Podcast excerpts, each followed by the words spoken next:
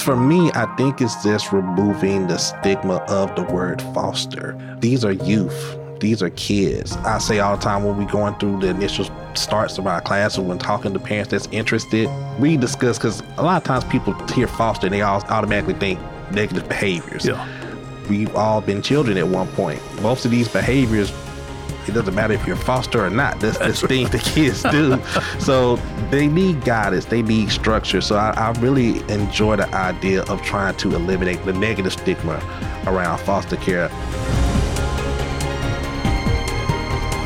There are nearly half a million children in foster care across the United States. Less than 3% will ever graduate from college.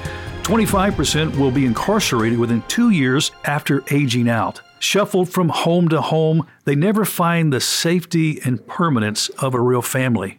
Or do they? I think they do if we talk to the folks at Youth Villages. Hi, and welcome to this edition of Mid South Viewpoint here on the Bott Radio Network for our Memphis and Nashville area listeners. And today we welcome Delvit Rogers, who is the Training Placement Manager and Foster Care Adoption with Youth Villages. Delvit, good to have you here. Thanks so much for being on Bott Radio today and talk about a special month for adoption care, right? Yes, sir. Absolutely. Um, November is National Adoption Month. We strive to highlight and make awareness of the need for um, adoption um, across the state of Tennessee and throughout the nation. One of the areas we're going to kind of key in on today, adopting teens. Absolutely. Why should I adopt a teen? Well, these are our future. You know, these are the people who are going to be moving into the workforce. They're going to be your neighbors. They're going to be providing services that we all subscribe to, you know. So we want to make sure that we provide um, adequate support and service to help them to be successful as they transition into adulthood.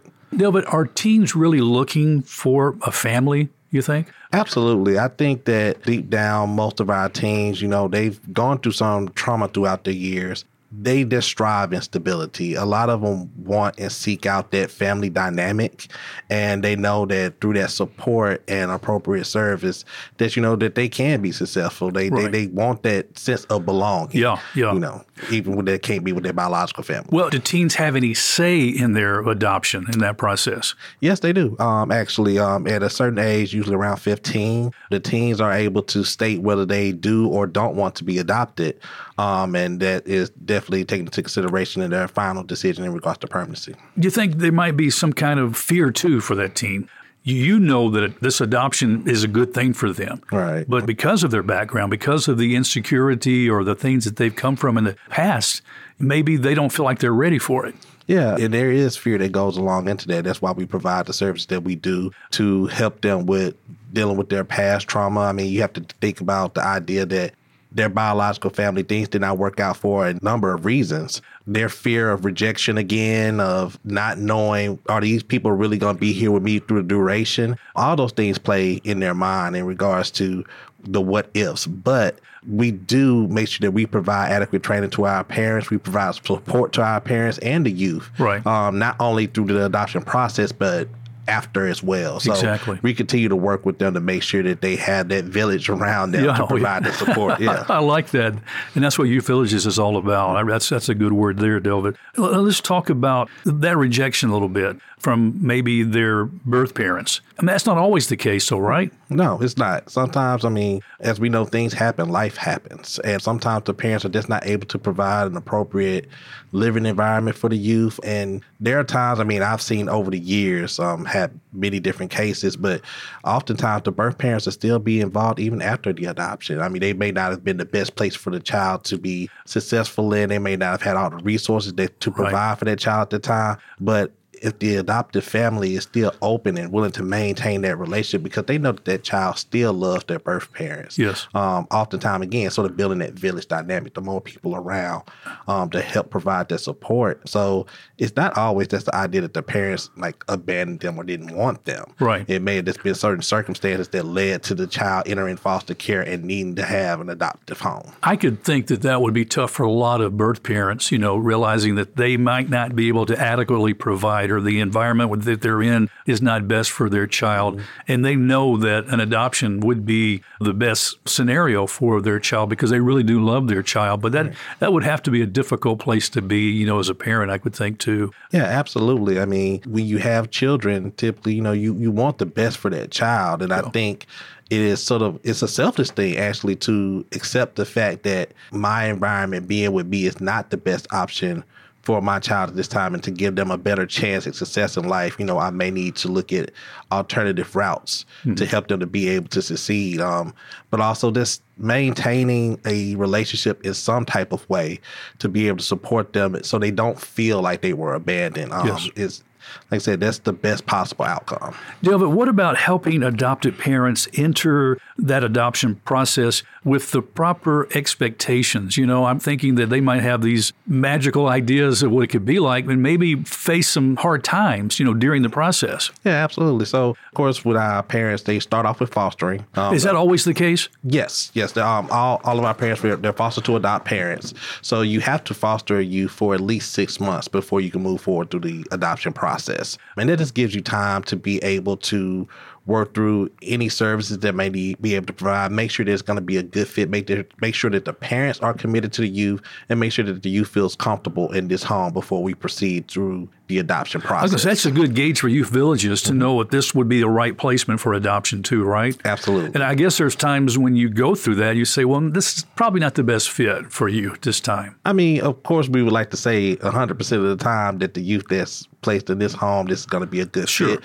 But, you know, there are times where we have to go back and reanalyze appropriate placement for the youth that we have in these homes. But again, we provide the support throughout the duration of it. So through the initial training before you become a foster parent, uh, when you get that placement, we're in the home weekly to meet with the youth and the family to make sure that we're assessing any needs right. for services for right. not just the youth but the family as well to help to provide them with that necessary support to be successful throughout the adoption process. Okay, okay, that's good. Could you tell us a little about how foster care adoption differ from private domestic adoption that maybe some are thinking through? One of the key things is through cost through Youth Village, through Foster to Adopt program, we pay out the cost for everything. You know, lawyers' fees, everything that goes along into it is nothing out of pocket for the parents that's looking to adopt. Through the private sector, you know, there's pretty much a high cost that goes along with that. Mm-hmm. And I can't speak necessarily to the services that are provided through the private sector. I believe they probably may refer out for services, but yeah. with youth villages, you know, but, but, but the fact that you, shop, well, I was going to say the fact that you guys provide the legal and cover all those costs because that could cost a lot to be able to do that. Yeah, yeah, absolutely, absolutely. So I mean, we want to make sure that we're there every step of the way, and um, and as I stated earlier, like even after the adoption is finalized, you know, we're still there providing services, providing support to the family and the youth, especially for our teens that are right. aging out. You know, we have other services that we provide to help them with transitioning into adulthood. Well, that's one of the things I want to kind of go back to when you talk about support, which you just mentioned there. We talked about a moment ago the kinds of support Youth Villages provides a family after they adopt a teen. I know that you guys provide a whole lot of support for foster care parents in the beginning of the training. Is there also equal training that you do for adoptive parents or classes they could go through? Well, absolutely. Through our foster care program, you know, after a parent adopts it, they're still with us as foster parents, even because we've had parents to adopt a child, stay with us, take in other foster youth. We provide ongoing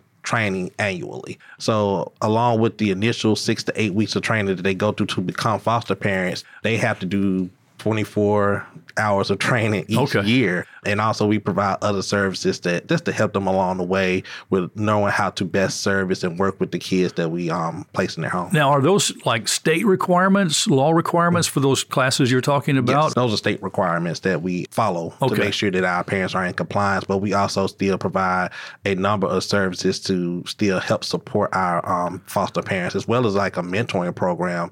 We have a program now where our current foster parents, experienced foster parents mentor our new parents as they come through. So that's also a way of building out their support system to help them throughout their pro- um, okay. their process. And that could be a real encouragement there. I could see that. Yeah. Seven Core Issues in Adoption. It was published back in the early 1980s. It outlines the seven lifelong issues experienced by all members of the adoption triad loss, rejection, guilt, shame, grief, identity, intimacy, and mastery control How successful is Youth Villages in helping adopted teens and their adopted parents work through these, I know, very difficult issues at times? I mean, I would say that we're very successful at that. You know, at, at this point this year, we're already at like 61 adoptions um, throughout the state of Tennessee.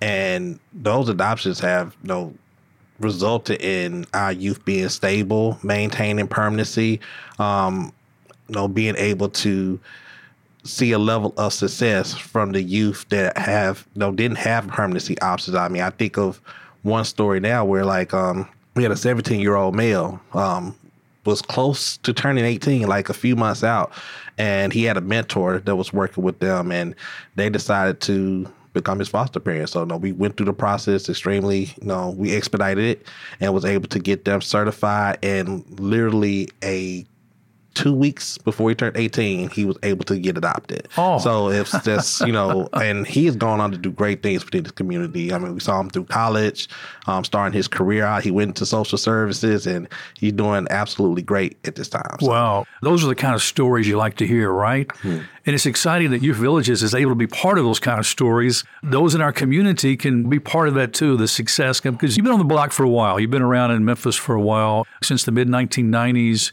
this whole issue of, of adoption and foster care really, I mean, you guys have set the leadership role in our community and, and across the nation too, not just in the state of Tennessee. Right, right, absolutely. I mean, we've expanded. Uh, we have foster care and adoption here in Tennessee. That's that's where we're located um, for that program program. But we have um, expanded into many other states to provide services um, to the community at large for in-home services to try to maintain and keep you from entering foster care, as well as our LifeSet services, which helps for youth in foster care and other youth transitioning into adulthood. Yeah. Let's talk a second, if we could, David, about the process of creating that parental bond and building trust with your adopted teens. That doesn't happen overnight, right? No, no, it doesn't. Um, trust is something that's earned. We all know that.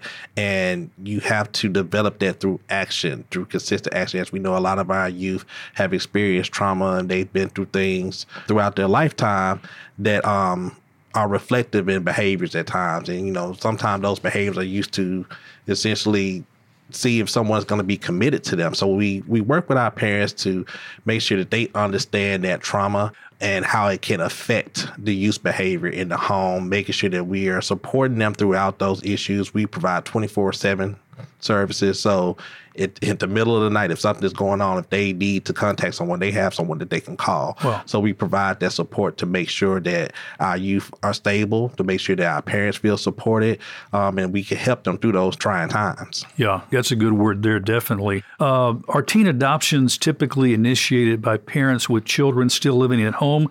Or maybe children that have grown and are out of the house now? Um, that's a bit of a mixed bag. You know, Is it? yeah, it can. Um, so in both ways, I mean, there I've seen situations where a child has been with a parent since they were a little younger. Now they're a teenager, and the child has approached the parent to ask them, like, "Would you, will you adopt me?" As well as seeing situations to where a parent, if they come in and they're just determined, like, you know, I want to be able to adopt a young person um, a teenager. I mean, it's, it's not as common and we definitely need more parents that's open to adopting teens but those parents that come through they get a lot of satisfaction out of that because they're able to essentially help guide that, that child through the last stages of being a child and right. moving into adulthood right. providing them that adequate support and again like i said these are the the young people who are going to be fall into our society, your next door neighbors. Yes. So we want to be able to set them up to be, you know, productive citizens. What about opportunities to adopt teen siblings? Do you try to keep them together if all possible?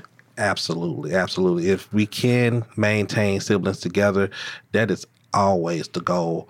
Um, I, I, think of another story where we had um, a young lady that was, you know, she had been in foster care for for many years. Um, again approaching 17 and she placed in a home and the parent was open to adopting her. And that was like such a relief to all of us because again she had been through a lot um, but she had a sister. And the youth talked to the parent the parent ended up meeting the sister, talking to the sister. The sister was not placed in the home with her, and we were able to reunite them, and both sisters were able to be adopted by their parent, and I have been doing extremely well ever since. oh, that's a beautiful story there.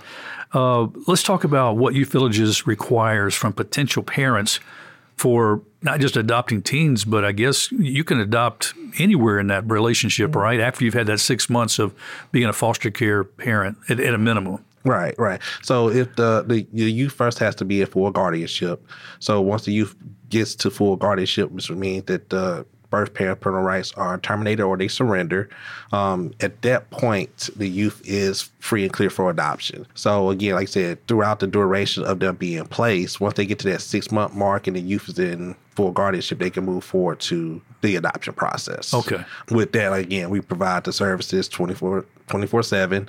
Um, they are seen weekly by a counselor. Mm-hmm. Um, and as needed. So like even if it's you know sometimes we may have a kid that may need to be seen more than one time a week. You know we provide whatever service is needed to make sure that we can set them up for success. Oh, that's great. Mm-hmm. Now the financial responsibilities we we talked about is the adoption process takes place, how Youth Villages covers the court costs and all of that expense, but the overall ongoing responsibilities. And once you adopt a child, I'm sure that's one of the things you check as an organization, Youth Villages, to make sure that family is able to adequately cover the financial needs. There's no other support financially once the adoption takes place? Um, in most cases, there is. So, throughout the fostering process, of course, you feel that we provide a um, reimbursement to the parent to cover the cost of you know maintaining the child in the home.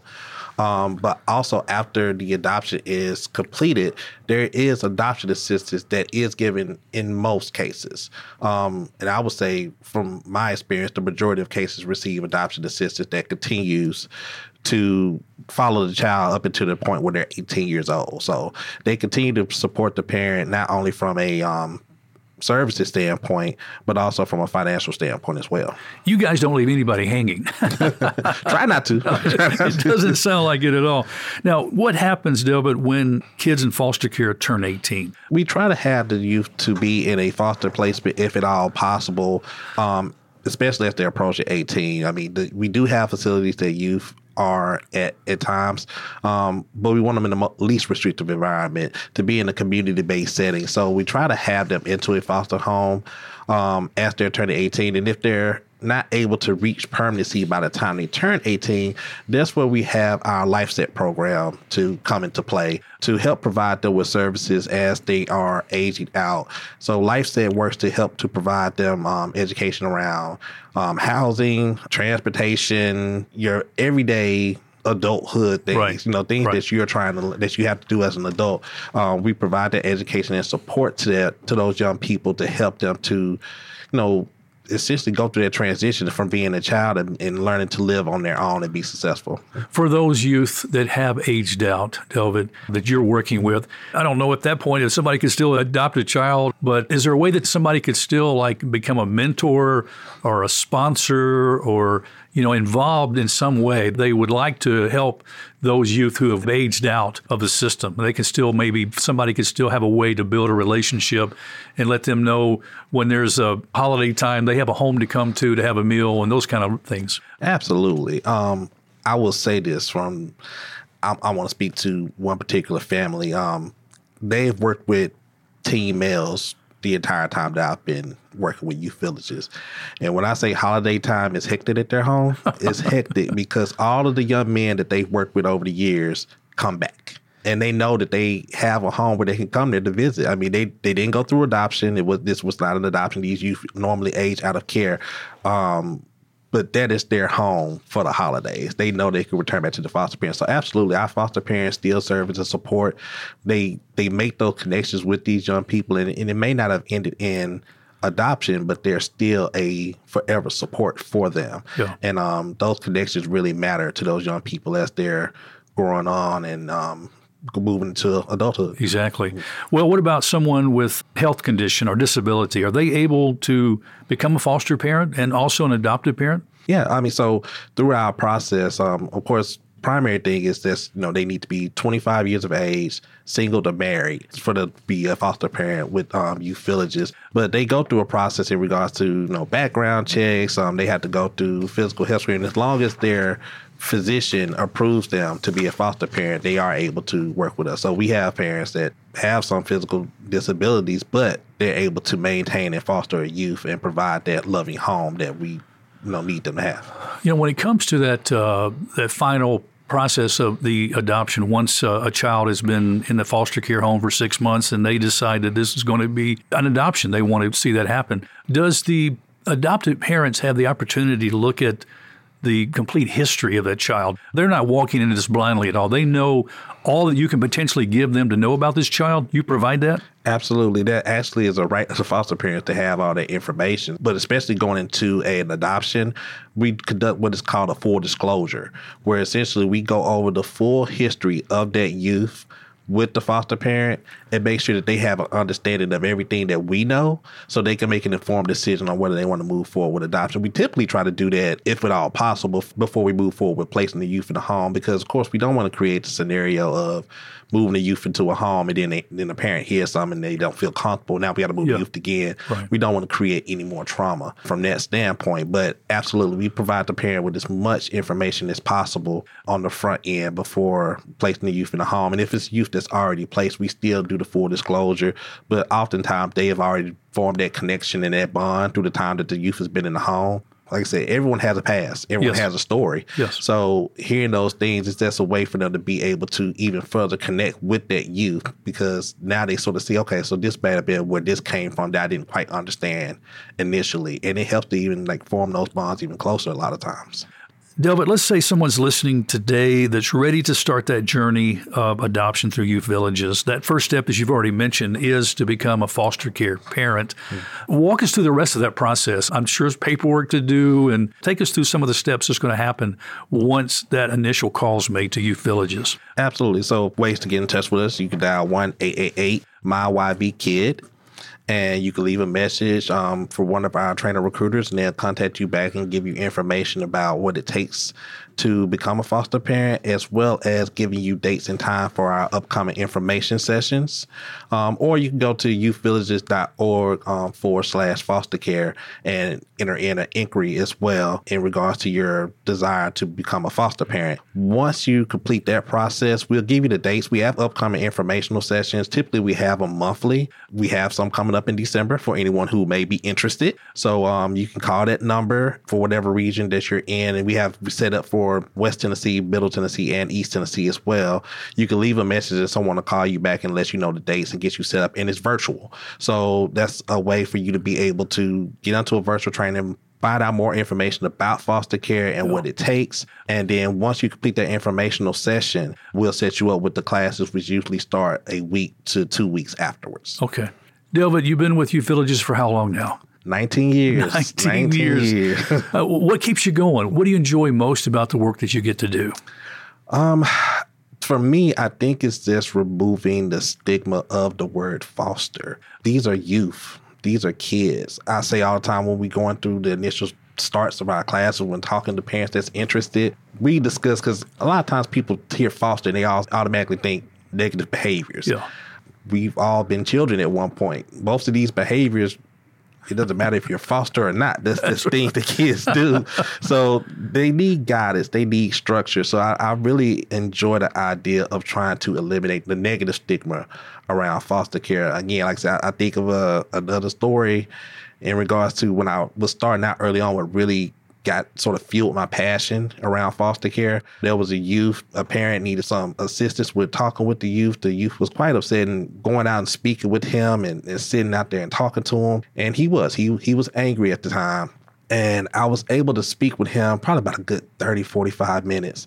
And when it came down to at the end of the day is that he felt like he was about to be moved and he was tired of being moved. He's like, this is my home and y'all trying to take me from my home again. And so to be able to sort of break that down is to be like, okay, so it's not that this kid is this really here to cause trouble or have issues. Yes. Like he he needs help. He's yes. he's crying out for help. So again, really diving into the idea like these are just kids. So being able to break those barriers down with him and able to make sure that he was stable and be supportive for the parent of the night and we was able to move on and that, that just sort of hit it and clicked with me at that time. Just like these these are just these just kids. Some of them are scared. Some of them are going through things.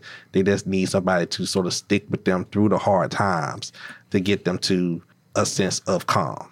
And that's where all humans are, really, right? Yeah. We all need that. Absolutely. We need a sense of calm. We need a sense of that security mm-hmm. and the sense that someone loves us. Absolutely. Youth Villages is doing it, friends, and I hope that you will learn more about becoming a foster care parent, an adoptive parent through Youth Villages. That number again is 888- my YV Kid. Yes. And you can call that number. Now, if somebody wanted to contact you personally and had questions about something we shared today, what could they do? If they want to contact me, they can call the same number. Yes, sir. Okay, yes, sir. It goes to my trainer recruiters, but I'm also tied into that line as well. So if someone wanted to speak to me personally, they can reach me through that number. This has been great, Delbert. Thank you so much for coming by. Thank you for the hard work that Youth Villages is doing in our community and all across the state of Tennessee. Thank you. Thank you for having me on to share and make awareness of adoption and foster care in Tennessee. Thank you. Well, friends, that's all the time we have on this edition of Mid South Viewpoint here on the Bott Radio Network, coming to our Memphis and Mid South listeners and also our listeners in the Nashville area and across the middle part of Tennessee. Thanks for listening. I'm Byron Tyler, and we'll talk to you next time. Bye bye.